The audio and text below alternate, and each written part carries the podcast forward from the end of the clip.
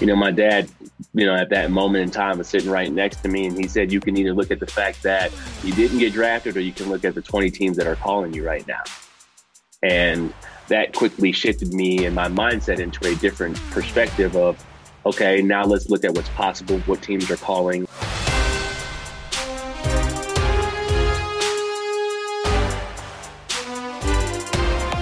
What's up, listeners? I love today's podcast because I got a I got a guy that like if you don't do your homework, you're gonna just think, oh, he's a football. It's just transactional. This guy caught passes in the NFL, and and that is so not Bennie Fowler. Like Bennie, I'm I'm so glad we got a mutual friend, Ken Law. He's the one that introduced us. He's like, you guys are gonna love each other. And of course, when we first talked, you're like, who's this guy? And I'm like, who's this guy?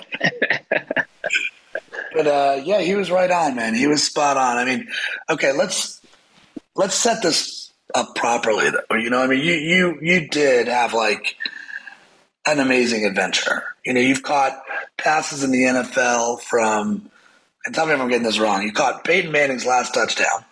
Yep. You've caught passes from his from his brother Eli. I'm sure Eli loves that I'm describing him that way. Uh, I think Drew, from Drew Brees as well, right? Yep. I miss anybody? Yeah, Daniel Jones, Trevor Siemian, Paxton Lynch. Those are the guys that people don't necessarily know as well. But I appreciate all my quarterbacks that I've caught and caught passes from Kirk Cousins in college. Oh, so nice. got some legendary people, Connor Cook and Andrew Maxwell. So Tyler O'Connor. But those are all the quarterbacks. So I like to give everybody their due diligence. As you should. You know, shame on me. Okay, let, so eight years in the NFL, in the NFL, right? Yep. Eight years as a professional wide receiver.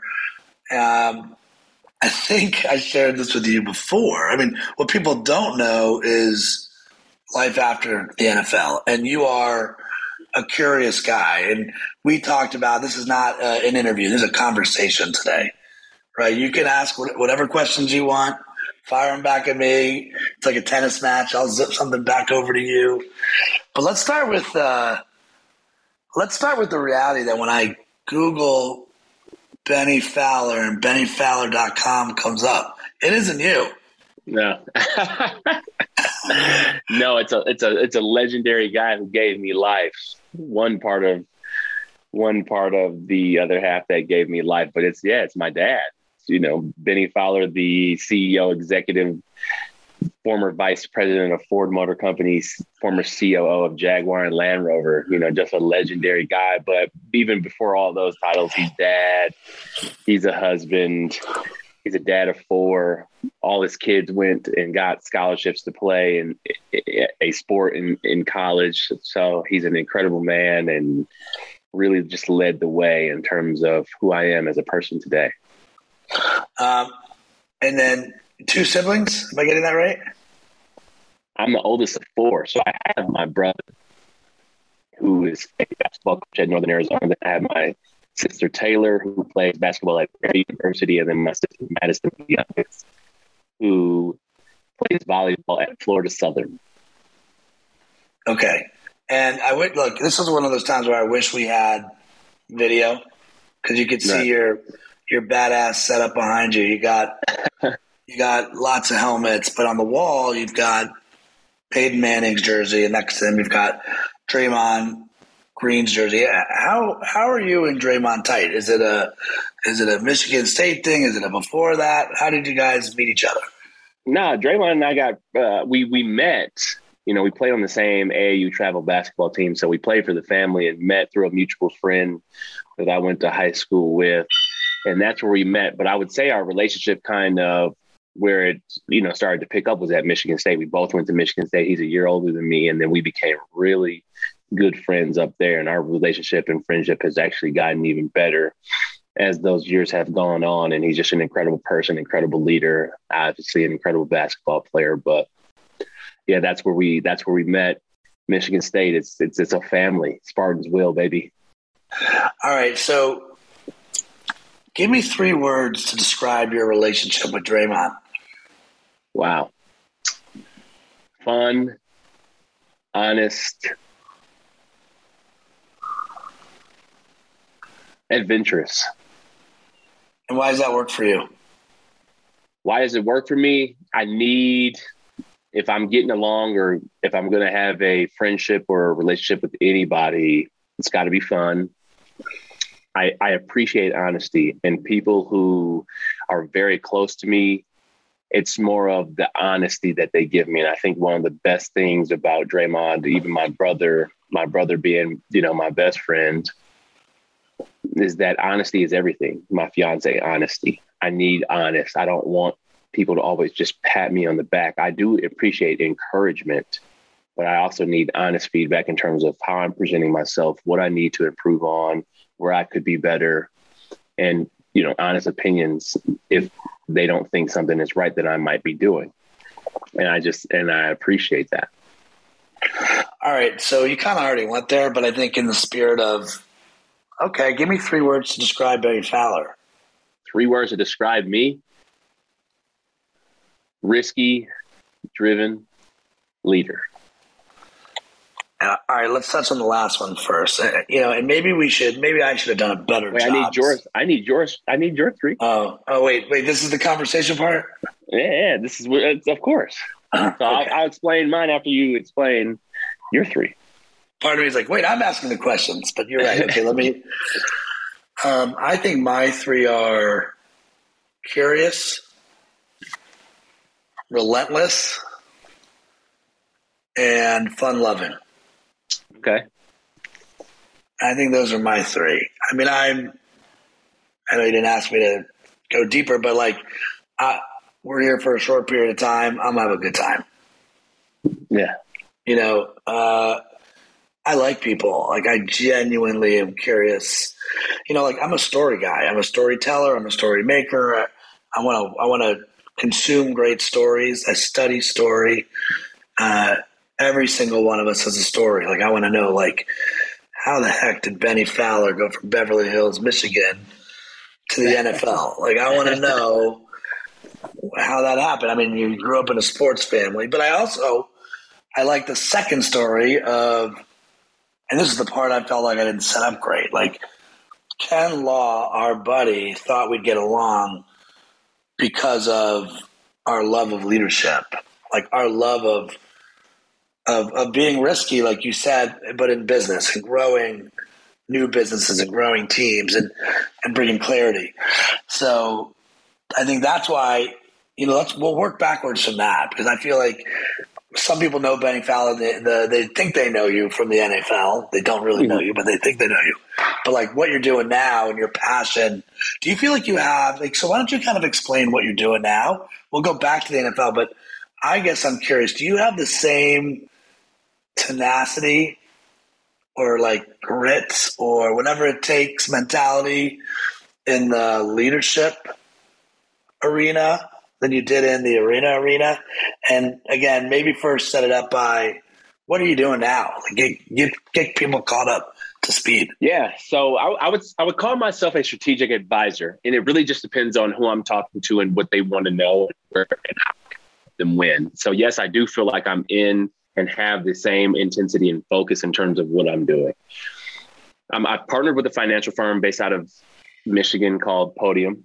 Um, that is to help athletes, entrepreneurs, and small business owners understand their strategic financial plan so they're not worrying about where money is going to be coming from in their later years. One of the number one fears of pre retirees is are they going to outlive their money? So, how do we put people in a position to win? And we don't want to manage their money we want to come up with a strategic plan of where and how can you do the things that you want to do? How do you maintain your quality of life while you're on this earth? My my other business, Portical, we help business owners grow their revenue and profit three to 10 times EBITDA. That is just like building an NFL team.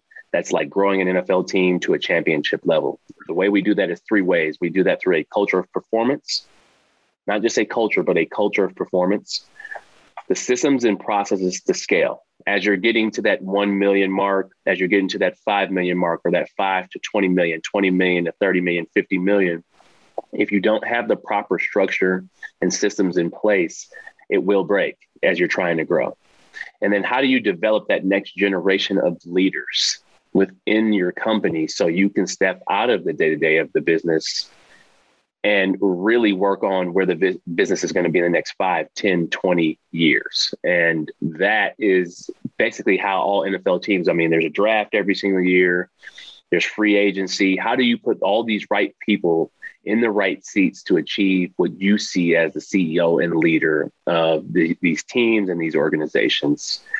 And and and that's what i love about leadership is because yeah you can have all the knowledge and read all of the different books but are you putting it into place? Or are you just saying the quote? How are you actually showing up as a leader? And i know that's what you do. And i'd be curious to just hear from you in terms of why do you love what you do? Well i think when you get the right leader and there's a lot in that little bit right there right? Yeah when you get a willing leader who is open to feedback. You know, but you would think a guy that had a show about courage that my favorite word in the dictionary would be courageous. It's not. My favorite word is willing.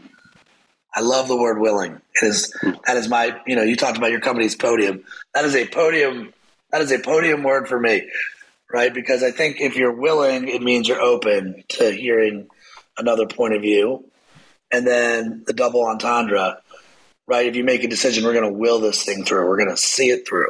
So I, I love leadership because when I when I'm working with the right partner, because I can help them get clear. And if you're if you can't get clear, you're not going to create belief. And no one knows that. Like you, you've been in some serious locker rooms, right? And I was smiling when you were talking about your business because if if I would have like blindfolded the audience spun them around six times, chopped off the front of the episode, and they just sort of swooped in.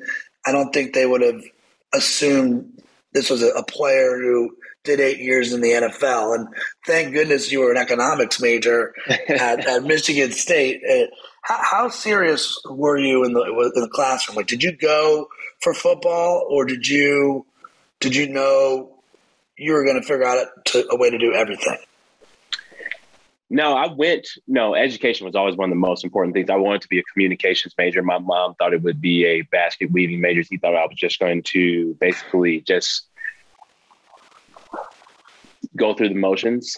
With I with with what I do now, communications definitely would have been very beneficial. I think a lot of business experience can be taught through school, but I also think it's taught more through actually trial and error going out there, seeing different things and learning from people who have already done it or seen these scenarios and situations.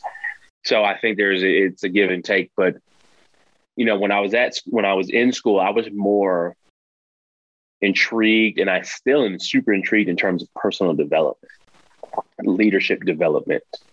Running a business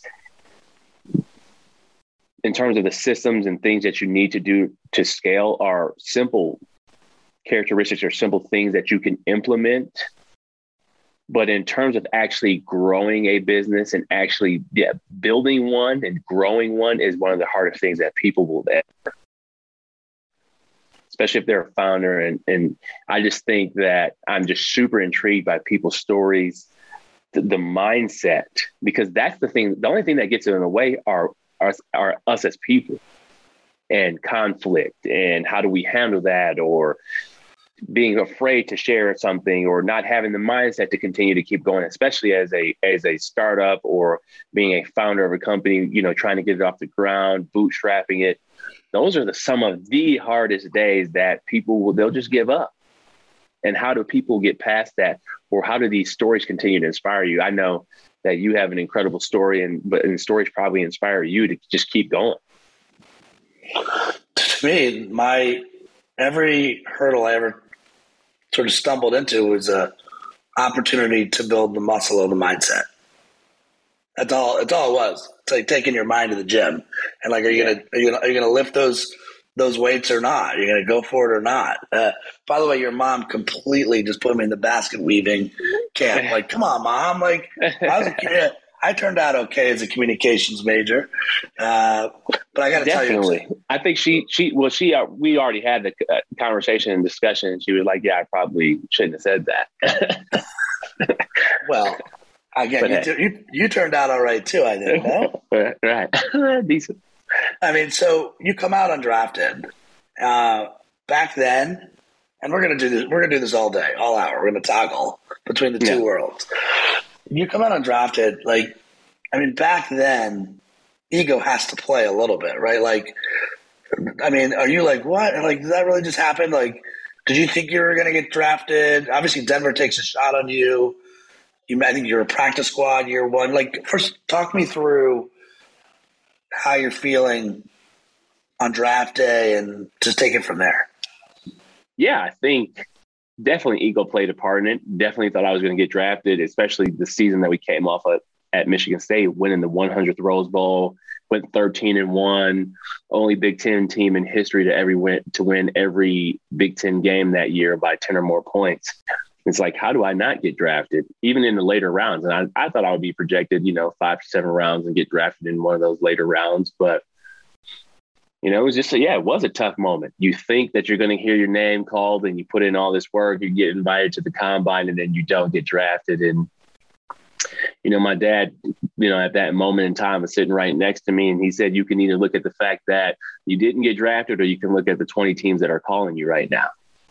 And that quickly shifted me and my mindset into a different perspective of, okay, now let's look at what's possible, what teams are calling. Let's do the research on the teams and who has a who has a history of playing undrafted players, and where can I actually learn the most, the quickest. And that was Denver. Denver was the second team that offered me the most money and the Detroit Lions offered me the, the most amount, but I was like, you know what, let me go outside of my comfort zone. I'm choosing Denver. If I can play with Peyton Manning, I can play.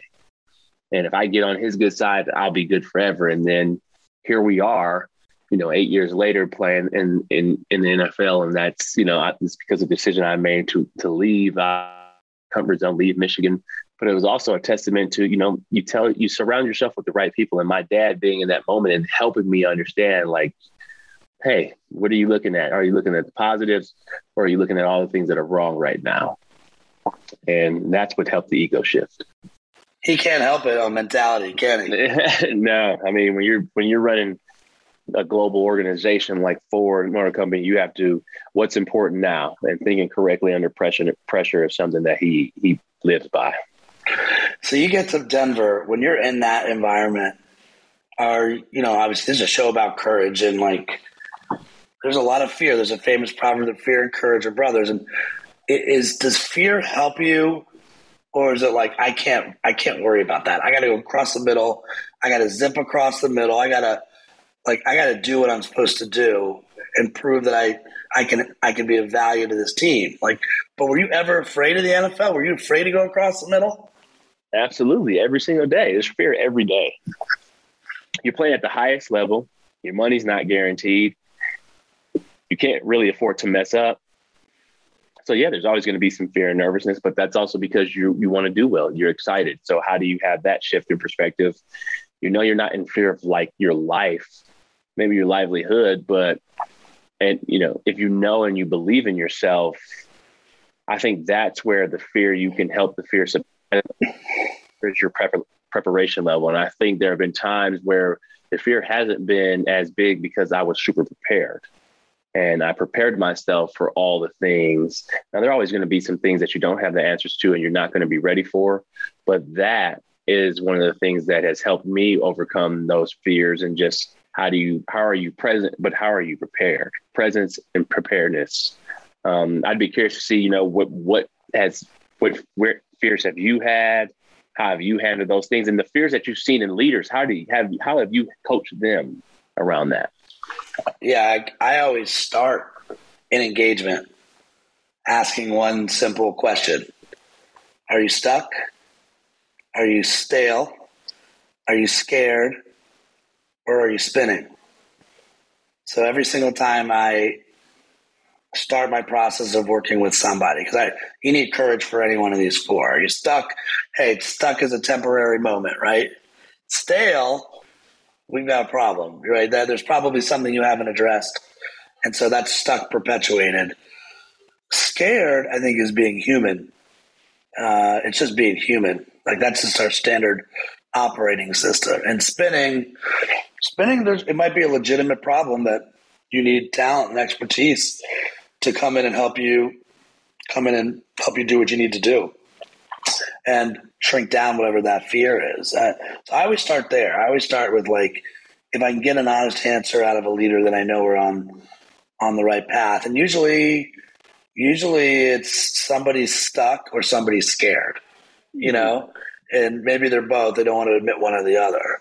Uh, but I am totally of the camp that a lot of the work that we're doing is getting you hyper aware of what matters most, or getting you prepared for the stresses and speed of life and business. And that's all the work we're doing with our leaders. So you're resonating with me on like preparation. I imagine nothing would bother a Peyton Manning more than having a receiver who wasn't prepared, like how I put it back on you.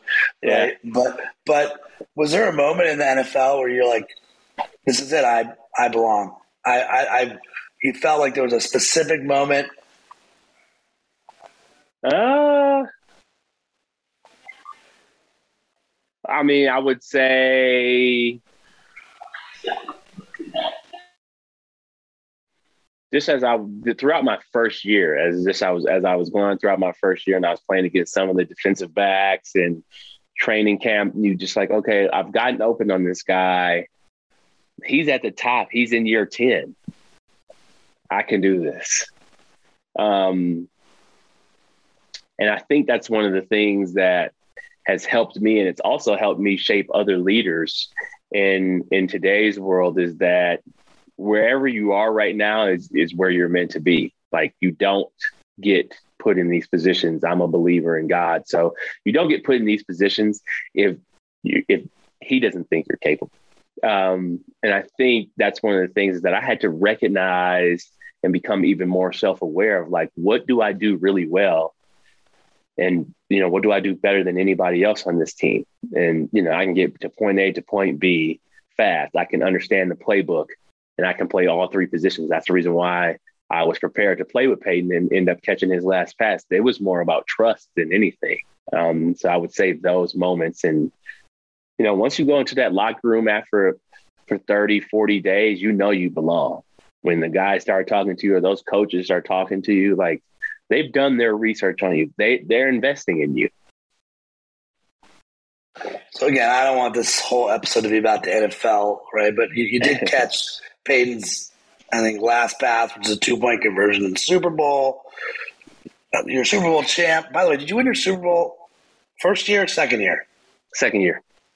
Were you just like, oh, it's so easy. Every other year, I'm going to win the Super Bowl. That's what I really thought. I honestly thought that. and then and then Peyton retired. Oh, yeah, then, then, but okay, but Peyton's a great leader, and so you know you have this great. You've got, you had like these ultimate, like amazing rocks in your life, like your father, you know, and I imagine your mom, you learn leadership from your mom.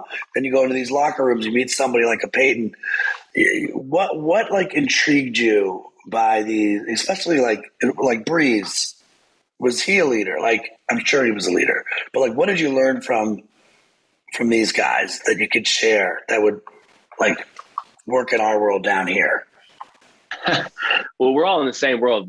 Building a business and and and a fo- and what a football team is is are, is literally the same thing. You have your head coach. Well, you got your owner, you got your general manager, you got your front office staff, you have your your coach who is basically running this team, who's like your your head of sales, your you know, and then you have these players. And if you look at these players, there's a whole bunch of entrepreneurs looking for an investment from that owner. And I think that's one of the most important things for people to understand is how this, the, the, the parallels from sports to business. But when I think about my dad, I think about the the Peytons and the Eli's and the Drew Breeses of the world, the thing, even my mom and brother and fiance, you know, just give everybody their kudos right now. But one of the things from from those three quarterbacks that I played with is they're, they're they're super consistent. They're not up and down people. What you see is what you get in terms of how they conduct themselves on the meeting, how they prepare. It's the same. You you don't see it like okay, I played really well. Now I'm going to go above and beyond, and we or we lost, and now I'm down in the dumps. You know, all those guys were the same. They handled things the same. They were vulnerable leaders, hey, I don't know the answer to that. I will find the answer. They didn't try to act like they knew everything. And a lot of those guys, and they also had fun team dinners, functions, different team building activities away from football is what I think they did really well, and they're awesome dads. I mean, there's so many good little magical moments in there, right? And yeah. you know, I want to I want to hold on this, but I'm going to ask you later. You know, for anyone who's listening, what are the takeaways? Like, what are the if you had like let's not do this yet, but like start start start marinating on like what what do you think the three lessons are from the experiment of life that you've had and where I really want to get to now is this life after the NFL. You know, you uh, you you you're base you, you basically love leadership like I love leadership. You've you've written a book about this called about your life called Silver Spoon. Um, for for people that don't know about the book, how would you describe? Why'd you write it first of all, and how would you describe it? Well, I wrote it because there was a, just a time where I was coming out of I was coming off of Denver, my four years in Denver, hitting ready, getting ready to hit free agency so the Chicago Bears came calling, and I was like, all right, this, this is the team I'm going to. So I'm now, I moved to Chicago. I'm now living and playing in the city that my mom is already in. So everything seems like it's coming together. We get to the interchaining camp, and I get a call from Ryan Pace, the GM of the Bears, and he said, yeah, we're, we're, we're going to let you go and that at that time I had not been cut in the NFL. So it's four years of of winning a Super Bowl, playing at the highest level. Things are going really well, and I just got cut for the, the first team I just went to, and it just rocked my world. My now fiance, I asked her to move out there with me, and now I'm showing this is what life is like. I'm cut. I don't know where my income is coming, and it's like okay, like if the NFL doesn't come calling back, what am I going to do? And that's where I had the idea to write my book, Silver Spoon, The Imperfect Guide to Success, because I, I had already had so many u- unique experiences that I feel like people would relate to and could understand. And I've also had great friends that didn't grow up how I grew up. I grew up in the suburbs, and everybody in the suburbs feels that you have everything handed to you. And I want to make sure that that wasn't the case when I told my story because I don't have that typical athlete story. I come from a, a, very good background, a humble background, but a, a, very good one in terms of I had both my parents in my life. I, I went to private school, and my, my parents really invested in myself and my siblings. So I wanted people to understand that. And that's why I wrote the book. And, and here we are. And I think it's, you know, to help people understand you got the same 24 hours, no matter where you come from. How are you going to maximize your time. And then for the kids out there, it's a, chapter in there that you don't have to be an athlete to make a million dollars. You know, the richest people and the most wealthy people I know are not athletes. And I think that's unique for them to understand. So you don't have to just always pick the, the, the athlete path, even though it is a fun one. I mean, we're kind of glazing over, I think, one of the harder questions I might ask you, which is how hard was it for you to write a book? Like honestly, what was that like? Like what was your was it easy for you? Was the I mean, because uh, I, I, do it too now. You know, I talk about my book, and when I, when you're in it, it's you don't know where it's going. Like I didn't know where my book was going. It was I describe it like a documentary, and I got to sit with all these really smart people, but then you're trying to connect the dots of what you learned from someone at Apple, and then this person over here at Amazon, and here's how Harvard's doing, it, and then this Virgin Galactic astronaut's thinking this. Was it something that you could? For me, it was hard. I guess I'm putting my my stuff on you, basically. Mm-hmm. Was it a a month long process? Was it six months? So I know about a year and a half, two years. It was long. Yeah, it was long. Um, and for this the many reasons that you just pointed out i didn't know where it was going. I had a lot of imposter syndrome around it. Like you know all right that sounded like a good chapter but like who am i to write this? Like i'm not the peyton of the world. And yeah you know, i'm not these all these people who write these books. And then you know just that toggle back and forth in your mind of like is this going to resonate? Like can I do this? Can I say this? And like, you know, having people coach me around it, like, hey, this is yours. And even if it only impacts one life, that's all that matters. And I think that's what pushed me through. But no, it took it took a while because I was still playing. You know, I had the ideas for the chapters. Um, that came pretty quickly, but then getting you know the the words on paper and making sure it's, it's it was succinct and making sure the message was uh, done the right way, I think was one of the most important things. Yeah, no, uh, and that that really this is where I wish there was video so people could see I'm nodding along here. Yeah, I, I, I that one person, like that, if, even if it changes one person's life, I didn't go into it this way, but I realized it, it was gonna it changed my life. Like I wrote my book because I needed the book. I was the first one that needed the book, and I could tell you that imposter syndrome was real. I had my own stuff I had to work through. Uh, I will tell you, it's funny. Like there's these like little moments still from the book that I remember and still show up in talks in my, with my business. And one of them was when I had enough.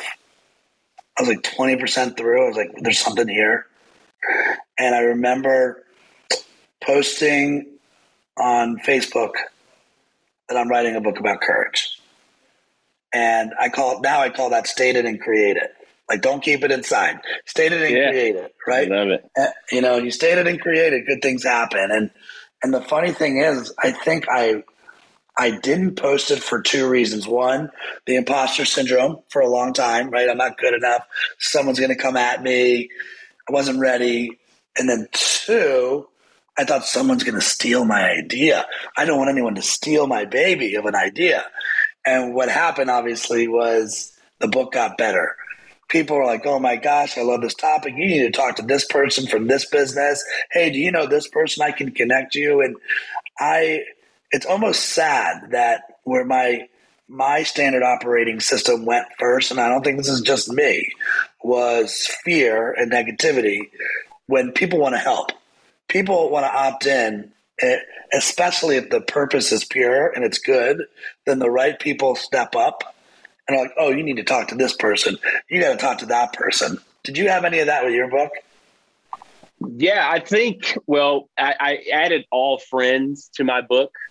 Um, you know, because they all come from different backgrounds than mine, and I wanted people to see different perspectives of certain people that I had for certain titles, and it was awesome when I reached out to them and they would say yes. But I know, you know, definitely in your mind, in my mind, in everybody's mind, when we don't have it strategically all figured out, our brain fills it in with negativity, and that's just one of the things. Like, even when you're having a tough conversation with a, a coworker or an employee, when you don't understand where they're coming from or why they're why they're saying what they're saying, your brain will fill it in as you know a negative thing to protect you and to protect us. And I think our brains were trying to protect us, but you know that's one of the things where you have a coach or you have a strategic guide of how you're going to to write this book or do anything incredible because it is scary when you don't have all the answers of how it's going to be received or who's going to read it or you know it's just it's so many different things but I, I heard a, a, Les Brown quote, and I'm, I'm not going to be able to say the whole thing, but the richest places is,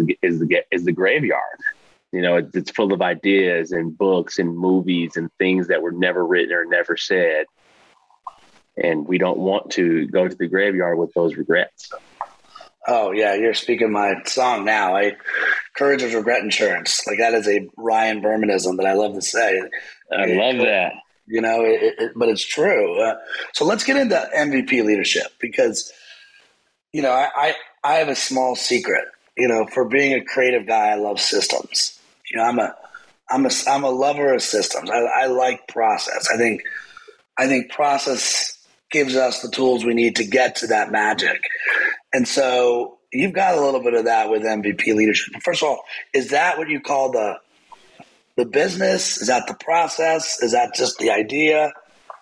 No, that's the process of of the leadership business in our in Portical is MVP leadership mindset, vision, performance, and then the leadership components, the competencies that every leader needs to have. But it starts with the mind. The mind is something that you're going to take with you everywhere. You have to believe in yourself. You have to believe in what you're doing. You have to understand and create that that resilience and that willpower to do incredible things. And you have to have that vision and that clarity for where you're going. What's that roadmap to get there? And understanding that there will be turns and you know different things and different ro- uh, roadblocks along the way but having that vision of where you want to go where do you want to be five to ten years out and then where do you want to strategically focus the next six to 12 months to achieve that. And then performance. What are the goals that you need to hit? What are the milestones that you need to hit? Who's doing what by when where? Roles and goals. What what are we doing? How are we measuring these things? You cannot change. You cannot change what you don't measure. And then that leadership piece. Leadership is a small word for such a big job. And you need the mindset you need the vision you need the performance um, to to be an incredible leader. Uh, man I, I love that. I just i just think it's it makes it's clear it makes sense.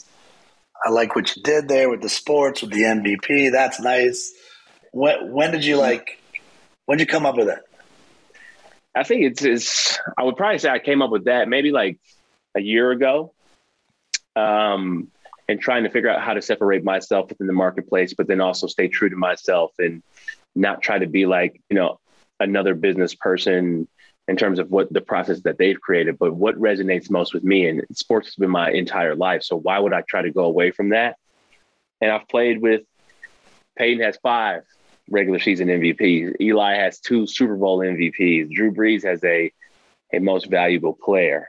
But I think we're all most valuable players. You have to be the most valuable player, and you have to see yourself as an MVP. You don't. That doesn't mean you have to be egotistic. That don't mean that doesn't mean you're better than anybody else. But you have to see yourself as the most valuable player in the role that you have in life, in your relationships, or on the team that you are in. And how would you? Con- how, yeah. This this this may be the zinger of questions. well, you tell me. What what's the most courageous thing you're working on now? I would say that I mean we haven't really I haven't really announced it yet, but it will be to raise a hundred million dollars to put into companies and help them from a growth equity standpoint. I don't want to do private equity but surrounding myself with the right people and then going out there and asking for that money to deploy into companies, help them grow their revenue and profit three to 10 times, and really empower business owners to achieve what they want to achieve. That's going to be scary to get in front of these family offices and in front of these right people to ask for that money. Um, and then also getting the investment thesis down to where we can show the uh, ROI on the capital that we're raising.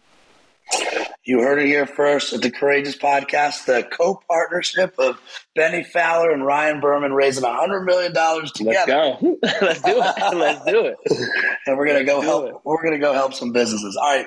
For those, those who, who've been listening, what, what are like, what are the three lessons? Like, give, give them three takeaways from this conversation. The biggest room in the world is room for improvement. Mm, I think that's I like the biggest that. room in the world is room for improvement. We're always constant. We have the, we can improve. We can do so many things better. Um, there is no such thing as work life balance. It's more of equilibrium. There will be times there are ebbs and flows, but the whole work life balance thing is kind of a, a myth to me, I believe, in terms of like there are times where you have there, there's these seasons you know there's an nfl season that's you know that's seven months of dedicated time and then there's an off season how do you separate how do people including myself put and make life like that? Like hey you know these next couple months i'm i'm i'm focused and i'm and i'm detailed oriented and i don't have any time or i have to sacrifice. And then letting your significant other know or people around you like the next month after that you know i have a i'll have a couple weeks where things aren't as serious. And how do we let people know around us of these ebbs and flows you know, it's going to make us be more intentional. And then the, the last thing would be you have to go through it to get to it. Oh, I like There's, that. There is no such thing as like the perfect path. There is no such thing as the perfect leader. But there are going to be uncomfortable things and situations that we're all going to be in, um, trials and tribulations. And how do you surround yourself with the right people to go through those things? But putting yourself in uncomfortable situations. Even if you've done incredible things, what's the one thing that you're avoiding? What's the one conversation you're avoiding? What's the one thing that you need to do to get better and grow? I love these. I always like to say, what's in the way is the way. Okay. Which I love that. Same, which is the same thing, right? It's but this so I love these three. I want to make sure I nail this. So the biggest room in the world is room for improvement. That was one. Two is no such thing as work life balance. It's it's about more like equilibrium. Is that how you described it? Yeah, Equilibrium. Yep. And three, you got to go through it to get to it. Yep. Oh, I'm ready. I'm like ready to run through a wall. Let's go run through a wall. What? Let's go. What, what are your What are your three takeaways from the conversation? Um, one is open mindedness always wins. You know, I'm just going. I mean, I'm going visceral here, right? So open. Uh, even you, like the way you ask questions back, you're. It's hard to to see things turn into pen. It's always pencil, right? And you're working on making a little bit better. Nothing's like set in stone and ink. Um, two is probably um, good news and bad news is you're never fully defined. You're not going to be defined as an NFL player. You're going to, you know, you're more than that. You're also not going to be defined as just someone that's written a book. You're more than that. You're not going to be defined as someone that's just doing leadership. You're more than that. It's it's almost like a constant evolution, in my opinion. And then three, it's not how you start. It's not even how you finish. Just enjoy the ride, right? Like, mm-hmm.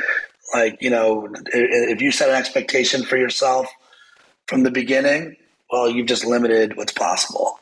And so, and, and by the way, if you wait to the end, you're going to miss the good stuff in the middle. So I like how you talked about, uh, you know, Draymond and Peyton, two really different personalities, but you you describe both of them as, as fun. Like they want to have a good time, right?